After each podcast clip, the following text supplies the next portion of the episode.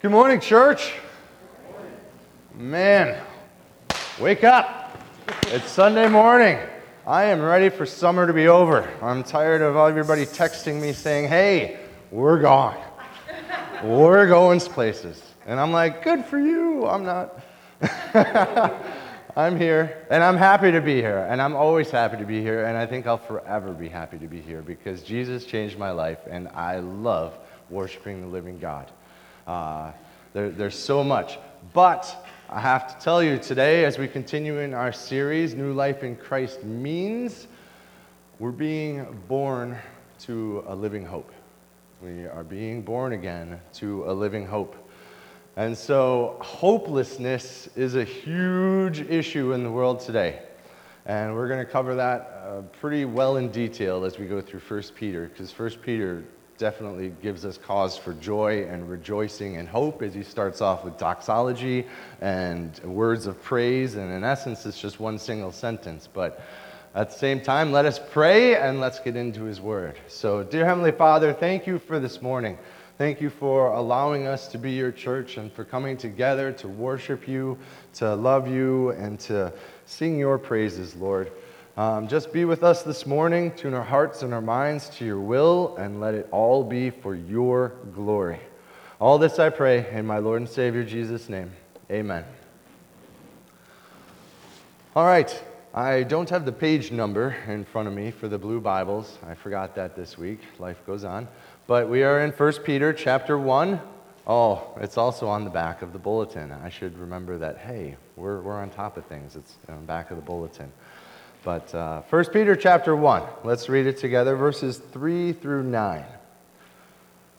Blessed be the God and Father of our Lord Jesus Christ. According to his great mercy, he has caused us to be born again to a living hope through the resurrection of Jesus Christ from the dead, to an inheritance that is imperishable, undefiled, and unfading, kept in heaven for you, who by God's power are being guarded through faith for salvation ready to be revealed in the last time. And in this you rejoice, though now for a little while, if necessary, you have been grieved by various trials, so that the tested genuineness of your faith, more precious than gold that perishes, though it is tested by fire, may be found to result in praise and glory and honor at the revelation of Jesus Christ. Through, though you have not seen him, you love him. Though you do not now see him, you believe in him and rejoice with joy that is inexpressible and filled with glory, obtaining the outcome of your faith, the salvation of your souls. Was someone reading, or am I getting mad feedback of my own voice? Okay. awesome. awesome. I was like, oh man, what's, what's going on? Uh, it was getting to me, but praise the Lord. I'm so glad that you're moved in the Spirit as well. So thank you. Uh, just to give you some background, a little bit of background on 1 Peter here. Um, we know the Apostle Peter. You know that, that he was the fisherman, as originally called in the boat, and um, Jesus named him later on the rock. And you see that he became a prominent leader within the church. And if you were to look at the, the first part, the first two verses of this chapter, you would see that the exiles of the dispersion in a bunch of different areas. Now, this is modern day Turkey. But what was going on is that these they were exiled from their home in Jerusalem. Like you see this a lot, where you know there's sojourners and there's travelers and there's persecution and there's all kinds of different things that unfortunately happen to God's people because well the world loves itself and it does not love God. And that's clearly apparent in the world that surrounds us today. That uh, anyone who is a Christian can be under oppression because they are like little lemmings. They don't know how to think for themselves, they just kind of follow a mindless thing, which isn't the case, of course. Don't get me wrong, but there's mad misconceptions because there's a lot of people out there that are like, yeah, I'm a Christian, and then they go and do terrible, uh, tragic, uh, uh, atrocious things in this world. Like I think about like Westboro Baptist Church that's you know picketing and, and rioting and spreading hate and things like that, and yet they're under the label of quote unquote Christian.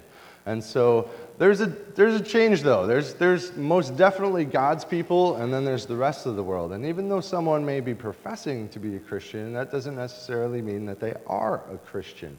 Uh, because God and his, his, his, kingdom, like the demons are working against us and everything like that. So it's very easy to say, but how can you tell one from not?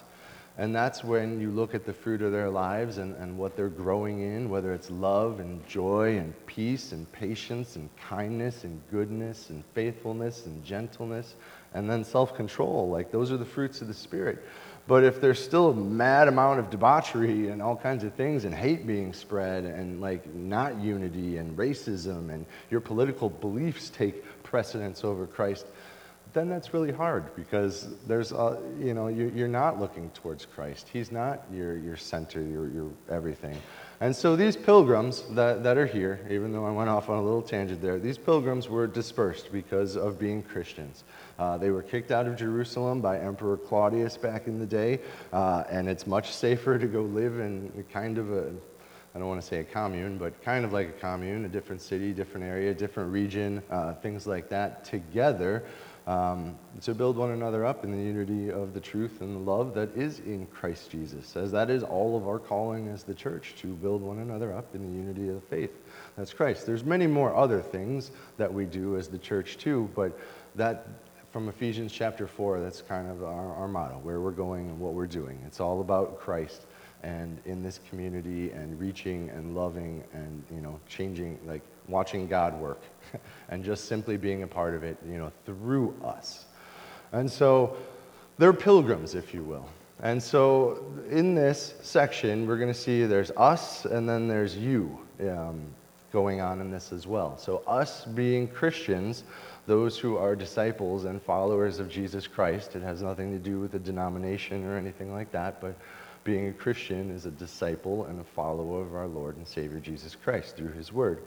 And then there's the, the rest. There's, there's everyone else that goes upon uh, the world that we're in. And so it's always been that way throughout all of the Old Testament and all of history. You'll see Jews and Gentiles, Jews being God's people, Gentiles being everyone else. And so while Peter is writing to the Jewish community that, that quote unquote knew of God, but they've been born again to the new covenant that was in Jesus Christ. Because they've changed the covenants over the years. He's ratified them, if you will, starting from the Abrahamic to the Mosaic to the Davidic, and then now we're in Christ.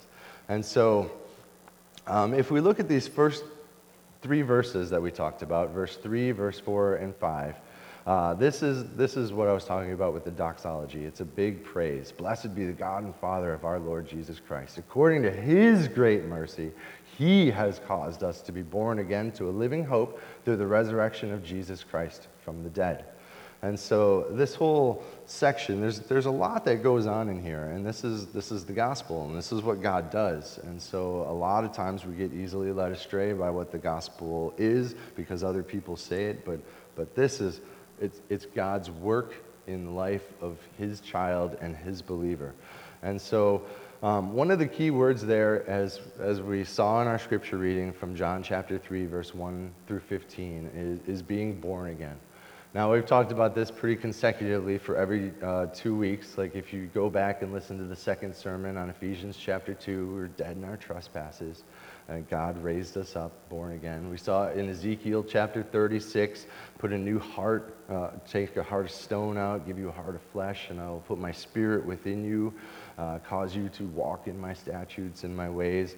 And so, born again is under the, the, the doctrine of regeneration. And it's not being born again to just, oh, your morals are going to change, or, oh, you know, there might be some physical things that change being born again, as we discussed, and I don't want to harp too much on it, it's, it's your entire being. When we looked back and we saw what uh, the heart being the epicenter of everything for the Hebrew and the Jews at the time, um, that's where like your feelings come from, it's where your knowledge comes from, it's where your wisdom comes from. It was the centrality of everything that you are.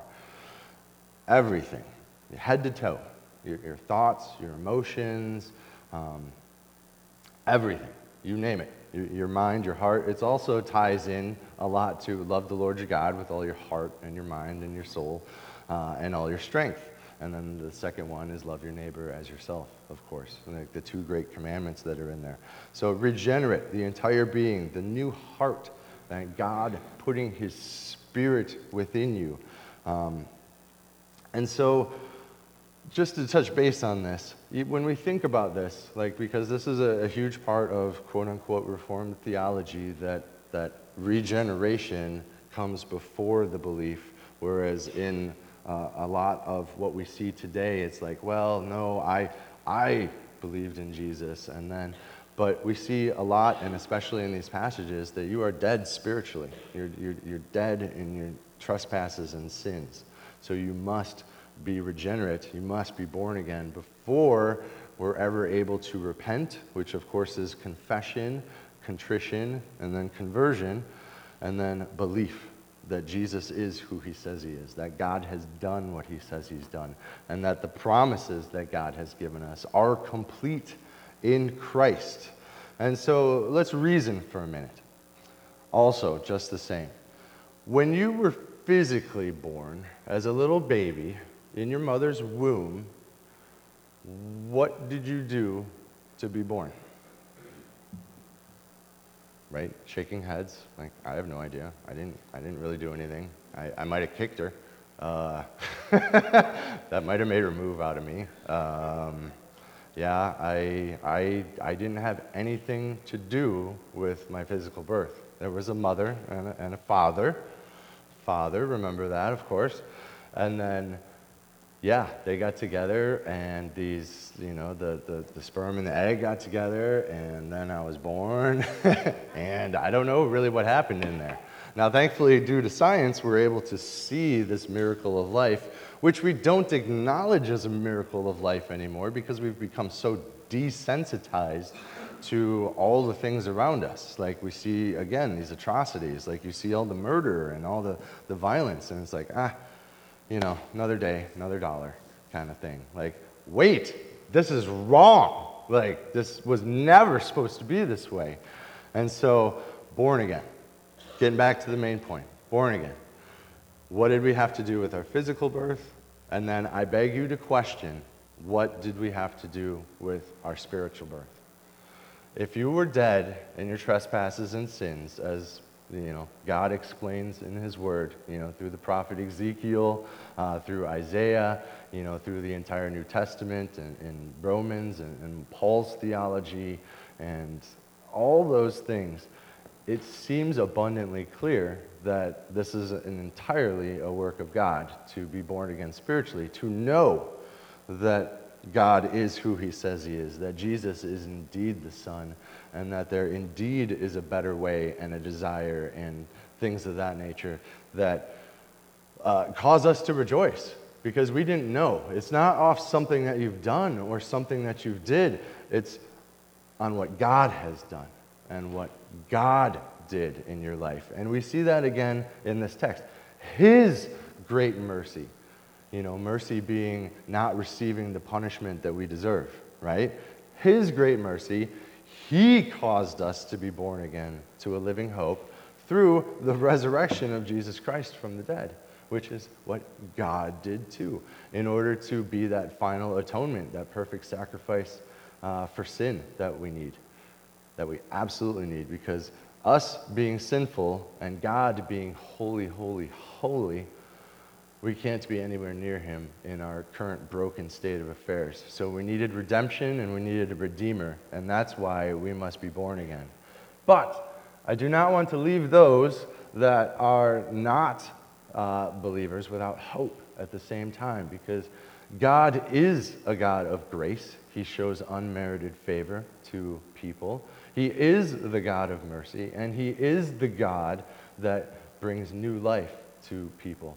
Now, if, I say that very vaguely, if you are able to humble yourself as a prideful human being and actually have contrition and sorrow in your heart without God regenerating and showing you what to do, then by all means, like that's what God requires. God requires belief faith in him, but first and foremost, he requires repentance, which is a confession of our sins, the contrition, the sorrowful nature of our hearts, and then a conversion of going from our way to God's way, which is his design, which obviously was the best way because he is a loving heavenly father that does care for us and that he wants us to cast all our anxieties on him and to walk with him and to have a relationship with him in this life and the life to come, which we're going to get to here in a minute. But um, I really, really, really want to talk about hope here too, because again, the hopelessness that I see in everyone that does not have God in their lives is staggering. Uh, there's a mad problem in this world, and, and it's hopelessness. And, and you see it everywhere. And God actually led me this week to do a, a different little study, and, and this is kind of long, but, but hopefully kind of quick too. And again, always hopefully edifying as you see the contrast in what God has done in the gospel to you see what hopelessness that there is without God and without the gospel of our Lord and Savior Jesus Christ. Um, so, with this living hope, there's, I, I, did a bunch of research on, on hope and hopelessness, and I think this could be like a good maybe Bible study or you know, some kind of study or things like that. But um, let's talk about hope first. Hope in our culture and our society is nothing more than a wish. I wish rather than I hope. Like, I hope my business takes off. I wish my business takes off. I hope that somebody gets healed. I really wish that this person would get healed and out of the hospital. Um, but I really need you to know that biblical hope is completely different than secular hope and the hope that's in this world. But first, hope is commonly used to mean a wish. Its strength is the strength of that person's desire. Okay? I needed to end there. That the strength that we have in our hope secularly is just based on that individual person's desire. Now, biblical hope is the confident expectation of what God has promised.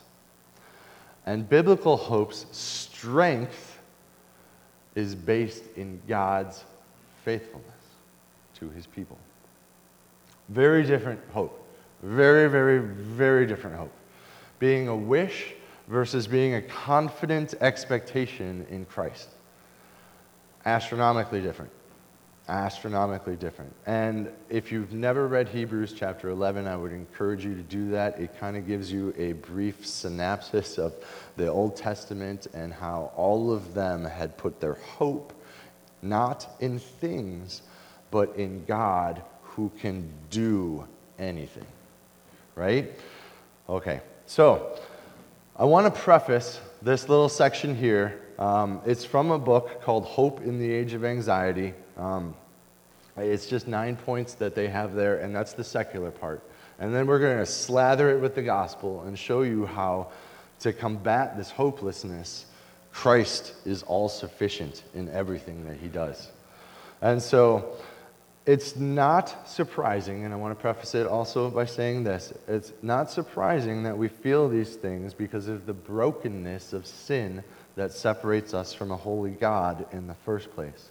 And without God, it's no wonder that people feel so hopeless. And just like last week, I beg you to think about this question What is your life?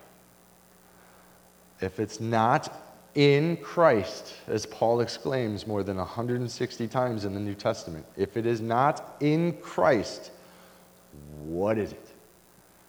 And the list goes on and on and on and on and on and on. And every person in this room would answer, have a different answer. I can guarantee it. Some might be similar, similar wants and desires, or secular hope, if you will, a wish. Um, but that doesn't necessarily mean it's going to happen, absolutely. And so, what is your life? So, first one alienation. Alienated individuals believe that they are somehow different Moreover, they feel as if they have been cut loose, no longer deemed worthy of love, care, or support. In turn, the alienated tend to close themselves off, fearing further pain and rejection. Alienation. You're different. Hopelessness. This comes from one of the three big overarching things uh, attachment issues, uh, feeling of wanting to be included, a feeling of being part of something. Um, and with that, like, here's the gospel and, and the remedy. Like, I, I, it bothers me to talk about all this secularism at, at the pulpit because I want to talk about Jesus first and foremost above anything. But you need to know how the gospel remedies all of this at the same time. Alienation. You're not alienated when, when like God has chosen you as, as part of his kingdom. You are indeed of intrinsic beauty and worth and you will be used to glorify him. And I also want to remind you of the church, the body of believers. It's not a building. Uh, God's people, you will not be alienated. I hear many stories. Uh, I even heard a story this week about a tragedy where uh, someone was asked to not play music anymore within the church uh, simply because they um, didn't feel it. They, they, they didn't look passionate or motivated up on stage. And I'm like, that's so ridiculous. That makes no sense. Why are you alienating this person who wants to glorify God with their music because it doesn't meet your club criteria? Like, I'm like, you're not the church. There's, there's, there's no alienation in Christ other than those who are not in Christ. Like, but within the church, the gospel remedies that you are adopted as sons and daughters into his kingdom. You are worthy of glory or, or not of glory. Jesus is worthy of glory, but you are worthy of uh, dignity and respect. Absolutely. As a human being created in the image of God, all of you are worthy of dignity and respect to some degree. Some of you may not want respect and act certain ways that say, hey, I, am I'm, I'm struggling to respect you. But in, in the beginning, part of everything, understand that every human being is absolutely worthy of dignity and respect because they are created in the image of God, something we've talked about before.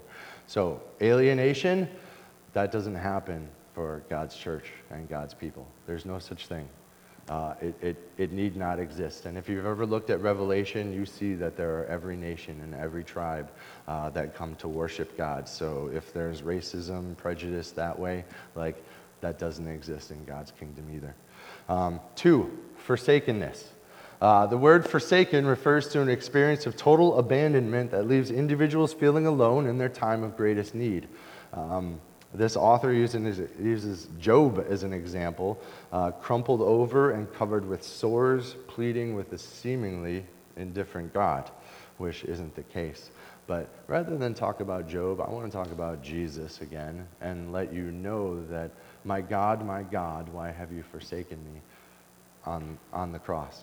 Like, Jesus took the forsakenness that we rightly deserve from God because we cannot have that right and real relationship with Him. But the, again, the gospel remedies this because the forsakenness, that feeling of abandonment, uh, should not exist in the church, as well as Jesus reconciled us to a right and real relationship with our Lord and Savior in this by taking that forsakenness so that we are not cut off from him for eternity. Okay? Uninspired um, attachment and, and mastery. Feeling uninspired can be especially difficult for members of underprivileged minorities for whom opportunities for growth and positive role models within the group may be either lacking or undervalued. Um, uninspired. I call this nihilism. it's another word for it. It's the meaninglessness.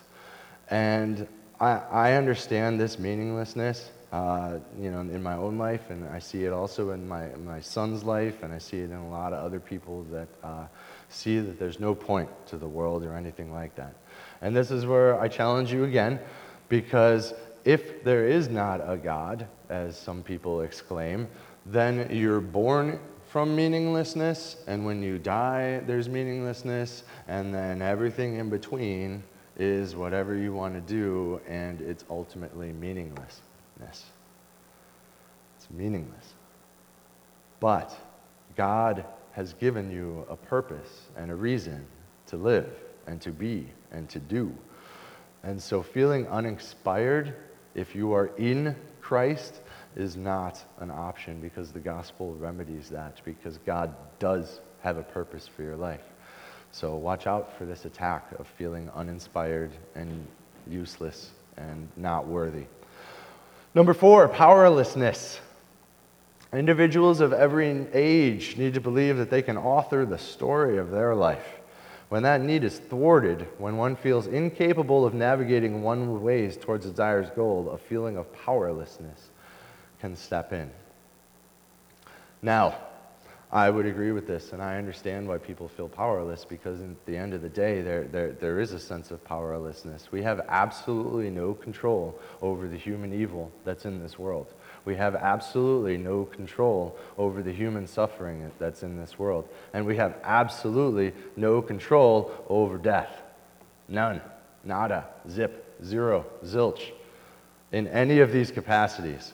And so, this powerlessness, like, if you're not in Christ, yes, that absolutely exists. But in Christ, who is the all powerful, when you're blessed with that Holy Spirit that comes upon you, that gives you new life, uh, new, you know, new purpose, makes you, causes you to be born again, causes you to walk in His statutes, causes you, you know, all these different things, it's very much a, a feeling of power. And uh, I remember when I was, was early on, like uh, in my walk, and, and Christ had like just regenerated me within the first six months. Like it's just exuberant and, and overgoing and kind of kind of rude maybe a little bit and, and kind of being uh, overzealous for the Lord. But within six months after that, you know, I was diagnosed with uh, an illness that I had to deal with the rest of my life. And at that same time, I was reading the book of Ecclesiastes, and it was, um, We are but beasts of the field, is, what I, what I thought. Because I was all powerful, but I know a God who is all powerful. And, and the fact of the matter is, if you can grip it, is that when it comes to matters of life and death, there are a lot of things that we are indeed powerless to, but we have a creator who is all powerful, who has created the heavens and the earth and everything that's in it. And so praise the Lord for that. Praise the Lord for his power and his glory. Number five, oppression, mastery, and attachment. Oppression involves the subjugation of a person or group. The word oppressed comes from Latin, to press down, and its synonym, downtrodden, suggests a sense of being crushed under or flattened. So, oppression. Uh, very quickly, this, this is another thing in Christ, out of Christ. Um, there are two halves uh, being a slave to sin or being a slave to righteousness, if you will. Uh, serving yourself and, and, in essence, the devil's ways and your own corruptions, or serving God. None of us have this option to serve God, lest God has regenerated this. So, in a sense, we are all oppressed, those who are not in Christ to begin with. It's, it strikes me as very normal that, that there are people that can very well be oppressed. Not just uh, the physically uh, you know, oppressed and, and the things of that nature, but, but spiritually oppressed and mind control and emotionally oppressed and things of that nature. And so Christ sets us free in the oppression because there's an option all of a sudden. And odds are we'll follow the option of God, but we will still, because we are by nature, you know, children of wrath and, and born under sin, that we will naturally follow those tendencies. But God and Jesus being, you know, God's only son and his nature being holy and righteous and good, there's that option. So, so you're not oppressed, you're not downtrodden, you're not things like that. Um, six, limitedness. When the struggle for survival is combined with a sense of failed mastery, individuals feel limited. They experience themselves as deficient, lacking in the right stuff to make it in the world. This form of hopelessness is all too common among the poor, as well as those struggling with severe physical handicaps or crippling learning disabilities. Um, I want to talk about the, the, two, there's, there's three categories altogether. Uh, the first one was attachment issues. The next one is mastery issues, which involves performance based uh, you know, anxiety and the issues that go with that. And then there's survival, which of course is life and, and death type of issues. And so those three categories of feeling the need to belong, uh, feeling useful uh, in, in what you can do, and then surviving, um, those make up the entirety of, of the hopelessness. And so this limitedness in the mastery and survival, um, I, I have seen God change so many people's lives uh, for the better that give them new hope and new glory, uh, new work, uh, new life, new love, uh, you know, children, and you know things like that. Now, granted, God is our ultimate purpose, and and you know, our, the chief end of man is to glorify God and enjoy Him, but we are not limited in in the sense because we have a Creator who's most certainly not limited in any capacity. Uh, holy, holy, holy. Like, again, I say that a lot because we can't fathom this holiness and this righteousness here on earth. We are so far away from it that, that it's hard, and we are limited in our knowledge of God, right? And things of that nature. But in the gospel, we have a creator and a savior who is not limited to anything. And so, even though we may feel, you know, downtrodden, this, that, or the other, I, I know God can do a lot of things. And when I was at Moody, there was a brother in a wheelchair who has done more amazing things than so many more people that I've ever met in my life. And he would not tell you that he feels limited. You know, he is unlimited because of the Savior that he serves being unlimited not based on his own work and his own merit in all of this. Uh, number seven, doom, survival. Individuals weighed down by this form of despair presume that their life is over, that their death is imminent. The ones most vulnerable to sinking into this particular circle are those diagnosed with a serious life threatening illness, as well as those who see themselves worn out by age or infirmity. Such individuals feel doomed, trapped in a fog of irreversible decline it's not surprising without Christ to feel that there's not much to live for when, when you're older, that the doom is coming, that you will someday eventually die. This is natural. And in fact, we fear death because it's not natural to us. We were never born to die as it was. Uh, but until sin entered the Garden of Eden, Eden and the fall happened, that we find ourselves uh, dying and that death exists in the world and that the wages of sin is death and that uh, we as individuals like we, we can easily feel doomed and we can feel trapped and, and there's, there's, there's hopelessness. Like again i refer back to if there's no god then your beginning of life was meaninglessness the end of your life is meaninglessness and everything in between um, is striving after wind and vanity of vanities as king solomon says. So Doom. There's no doom for those who are in Christ. None whatsoever. Not an iota. Because not only like will we eventually physically die, but we will be with God eternally. Like, like there's no eternal separation or cutoff or things of that nature. So there, there is no feeling doomed. Like worst case scenario, I told you I have a disease, the, the diabetes and the monitor and things like that. Like yes, I'm going to die, and yes, it is a life threatening illness, but worst case scenario is I do die and go be with Jesus. That's not doom. That doesn't sound doomful to me at all. In fact, I envy it. I kind of look forward to it. It could almost be a sin that I want to be with Jesus so bad, but it's better off that I'm here with you uh, and this, as, as Paul exclaims in the Gospels. So, you know, to raise the, the family and to be a part of this, that we may share in the blessings of the gospel and how God works in each and all of our lives. So, no doom. Okay, captivity, two forms of hopelessness can result from captivity. The first consists of physical or emotional captivity enforced by an individual or group. Prisoners fall into this category, as well as those held captive in a controlling, abusive relationship.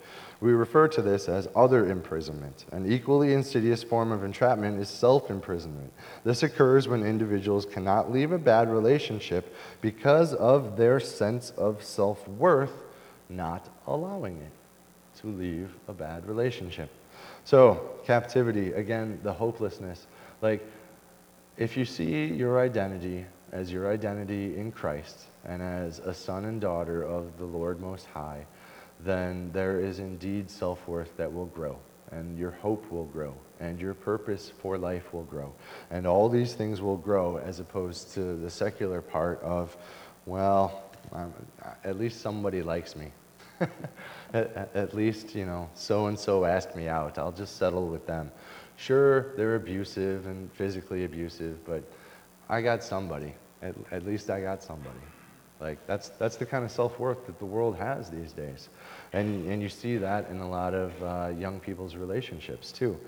And so, again, this survival and this attachment and seeing your self worth in, in, in Christ and, and, and finding a purpose, and of course, knowing that, that you're saved ultimately, and that, I mean, look at, look at the example of Paul and, and all the things, all the beatings, all the imprisonment, all the stonings, all the abuse that this man took, you know, for the sake of Christ, and being captive all that time.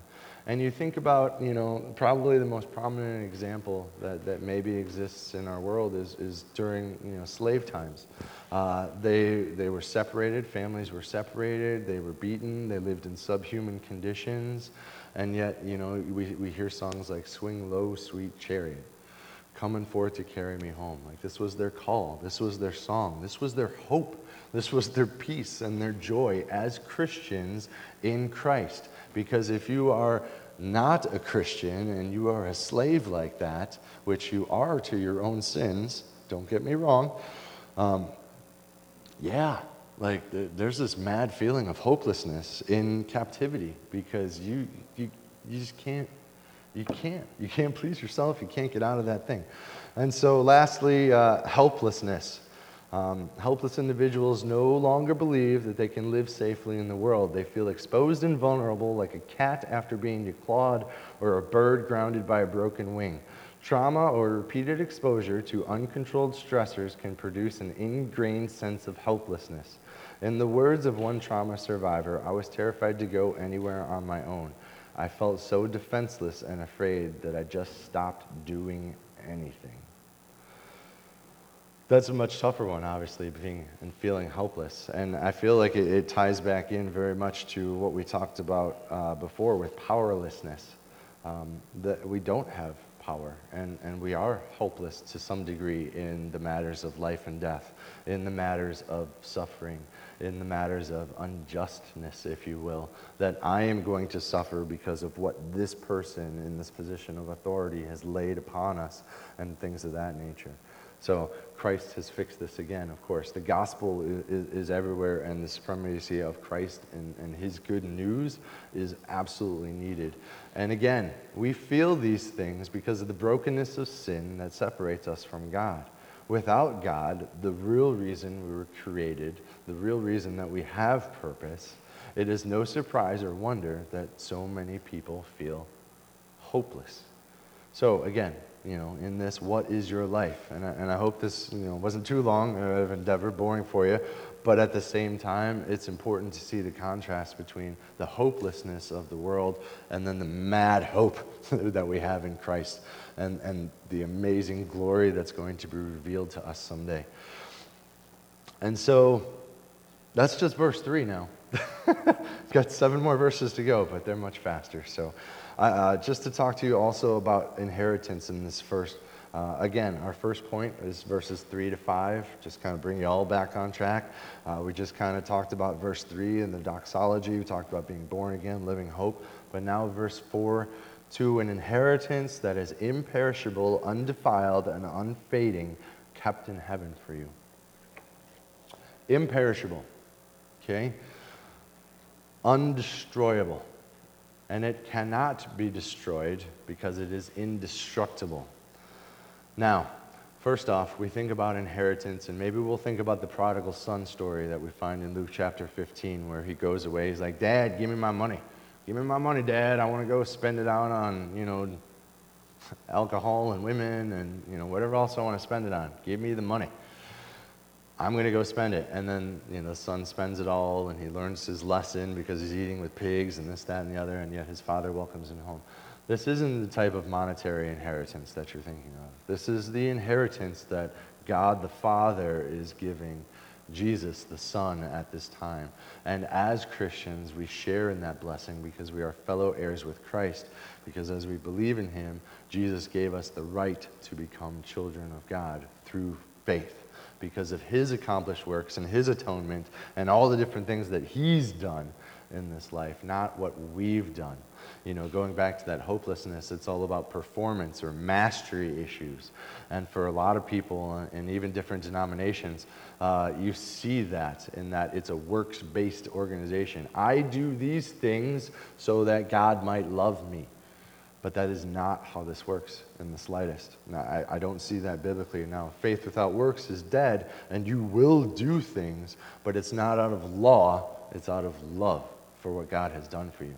It's not out of law that you have to do these things. It's out of love that you want to do these things for the Creator who's given you new life and a new purpose and a new meaning and joy, inexpressible joy.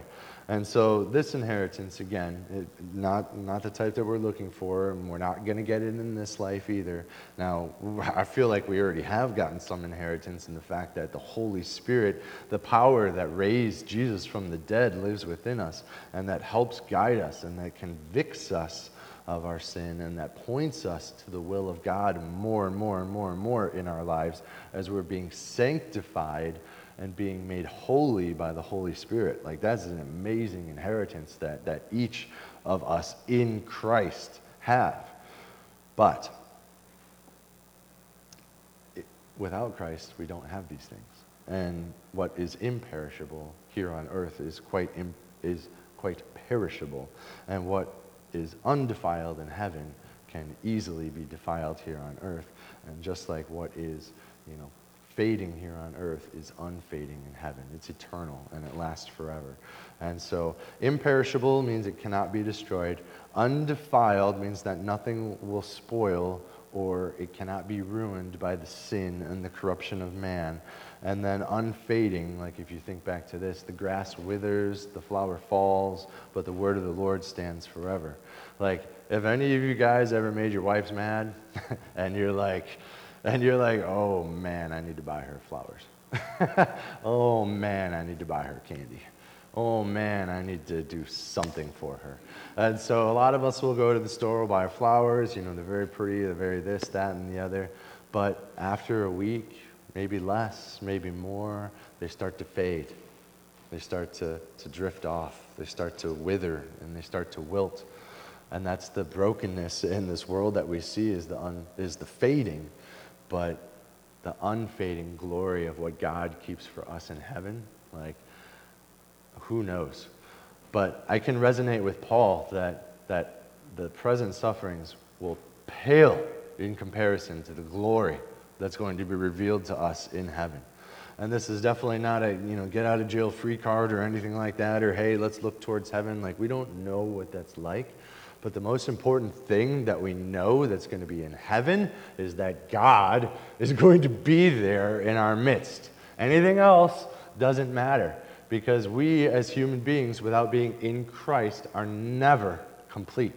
Never, never, never, never, never, ever complete. And you see that in the hopelessness. And you see that, that as the completion of being in Christ fulfills the hopelessness and turns it into hope at the same time. And so this inheritance is being with Christ in all of these situations and these circumstances. And so, and then verse 5, like we're talking about an inheritance. Verse 5, you are being guarded and kept in heaven to be with God. You cannot lose your salvation once God has regenerated you. You've dropped down, you've like all these amazing things that, that God has done. Your faith and being guarded by God right this minute. And so, who by God's power are being guarded through faith for a salvation ready to be revealed in the last time. And then, of course, salvation being being with God as opposed to being cut off and separate from God for the rest of your life because you just don't want anything to do with God. So, uh, there you go. Verse 3 through 5. God is worthy of our praise because of what he has done for his people. And that new life in Christ means being born again to a living hope. So let's move on to the second point, verses 6 and 7. And I'm just going to put it this way God is going to help you kill your sin. Okay? Your faith will be tested to increase your growth in Christ, and that trials are temporary. But let's read the text again. In this you rejoice. Everything we just talked about, in this. Though now, for a little while, if necessary, you have been grieved by various trials, so that the tested genuineness of your faith, more precious than gold that perishes, though it is tested by fire, may be found to result in praise and glory and honor at the revelation of Jesus Christ. And so, yeah, let me repeat again. Your faith will be tested to increase your growth in Christ, and that trials are temporary. Um, Peter uses this example quite a bit because we think about things that are of value uh, here on earth. So he talks about gold in this. And gold, you know, for a long time was a, an excellent use to barter, was worth a lot. But God values faith more than he values gold. And you need to know that. God values faith more than he values gold or any type of material possession.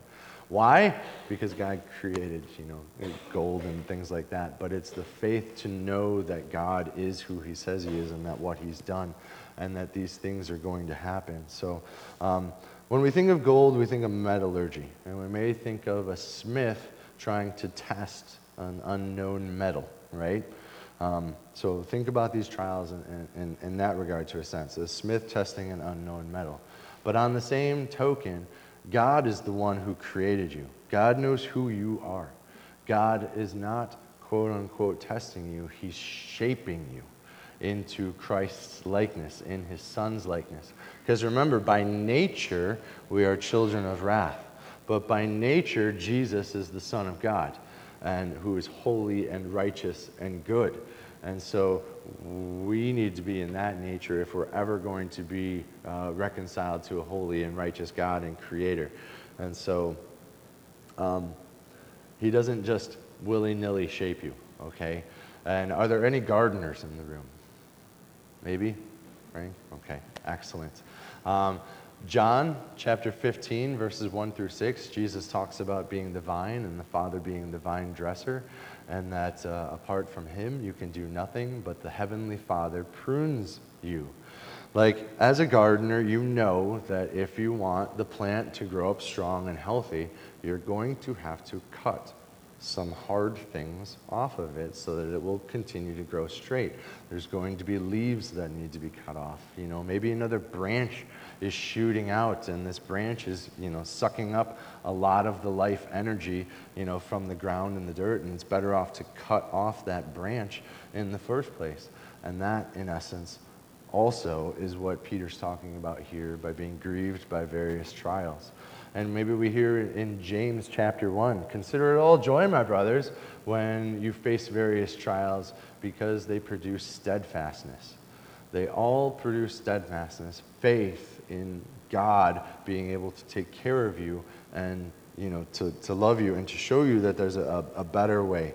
Um, consider also the story of Joseph uh, early on in Genesis and the New Testament. Um, Joseph's brothers were tired of Joseph being the, the favorite one, if you will. And so um, all that bad stuff happened to Joseph, which at the time was, was, was, was a tragedy for Joseph, make no mistake. Um, his, his, brothers sold him into slavery. He got sent out to Egypt. And, and then, you know, if you know that story, miraculous things happen. And eventually he wears a really fancy coat, a Technicolor dream coat. And that, uh, okay. My wife's telling me I'm, I'm running really long. So I'm like, okay, all right, I'm sorry. There's a lot here, though. There's a really lot here. I got to stop picking awesome texts. I got to stop, you know. but at the same time, the story of Joseph, sold into slavery. Joseph says at the end of all this, and we'll bring this up and we'll, we'll wrap this up Genesis 50 20. Uh, he says, As for you, talking to his brothers, you meant evil against me but God meant it for good to bring it about that many people should be kept alive as they are today. Like Joseph became second in power in Egypt. He was able to feed Israel with uh, Egypt's stores and the warehouses and all the other things. I would encourage you to read that story as, as time is going on. But consider this too, what Paul says, Romans 8:28, for those who love God, all things work together for good for those who are called according to his purpose. I know in my life I've seen constant times again, even the way that we got into this building uh, was, was a testing of faith and, and, and how um, you know, God works and He has a better plan and a better design. Like Eric had a plan. Eric's plan was not as good as God's plan. I'm not, it's not surprising. It's not surprising in the slightest, but that is how it works. And, so here we are. And so, again, count it all joy, my brothers, when you meet trials of various kinds, for you know that the testing of your faith produces steadfastness. And let your steadfastness have its full effect, that you may be perfect and complete, lacking in nothing. And so, Praise the Lord that God's going to help us. He's going to sanctify us. He's going to change us. And He's going to use the evil that's in the world sometimes, not, you know, from whatever, and turn it out for good, not only in your life, but in the lives of others, that we may continue to sing Him praise and glory and honor. And then uh, verse 8 and 9, to bring it home, um, we love Jesus through faith, okay? Uh, these people that Peter was writing to in the first place, they had never seen Jesus. Okay, Peter's an apostle. Uh, an apostle is not an office held in any church anymore. Um, because an apostle is one who walked and talked and lived under the ministry of Jesus. And so apostles do not exist. If someone's calling themselves an apostle, I might run. Just me, because it's a false title within the church today. And so but these people that, that are here in the dispersion, they had never seen Jesus. And I always think back to doubting Thomas. Unless I see in his hands the holes, I won't believe. And so, blessed be those, as Jesus said, who have not seen and yet believe. And that's exactly what Peter's talking about here in verses 8 and 9. Though you have not seen him, you love him. Though you do not now see him, you believe in him and rejoice with joy that is inexpressible and filled with glory, obtaining the outcome of your faith, the salvation of your souls. And so that's what we're talking about here, bring it real, real close. And again, the purpose of, of, of all this testing and things like that is to increase faith in growth and trust in your Creator, the God who has given you everything, who has caused you to be born again, who has given you an inheritance that is undefiled, unfading, imperishable, kept in heaven for you, as well as you being kept in heaven. And that is reason to rejoice. And so, new life in Christ means being born again to a living hope.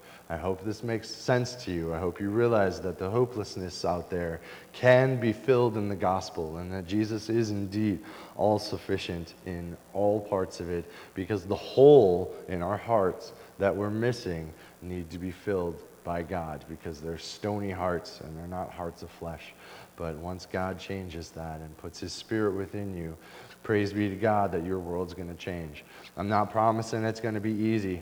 None of these apostles promised it would be easy. You look at the life of Paul, and that was not easy, but he rejoiced in his Lord, and that's exactly what the church does today. They rejoice in Jesus. We rejoice with those who rejoice, and we weep with those who weep, as Paul writes in Romans chapter 12 as well. And that's exactly what happens as Christians and as followers. And so, inexpressible joy in Christ. New life in Christ means being born again to a living hope. And again, hope, biblical hope, is not a wish, it is a confident expectation in Christ. So let us pray. Dear Heavenly Father, thank you for this morning. Thank you for your word. Thank you for life as we know it.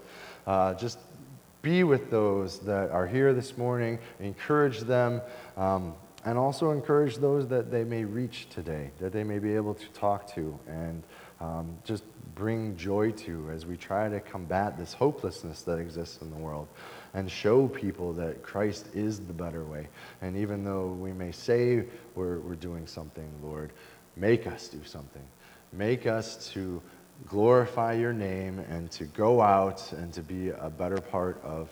Um, just life itself. And let us know that it's not on our merit, but by the grace of God, by your unmerited favor. We are what we are in you, Christ. And I just thank you for this opportunity and just we worship you. So, all this I pray in our Lord and Savior Jesus' name. Amen.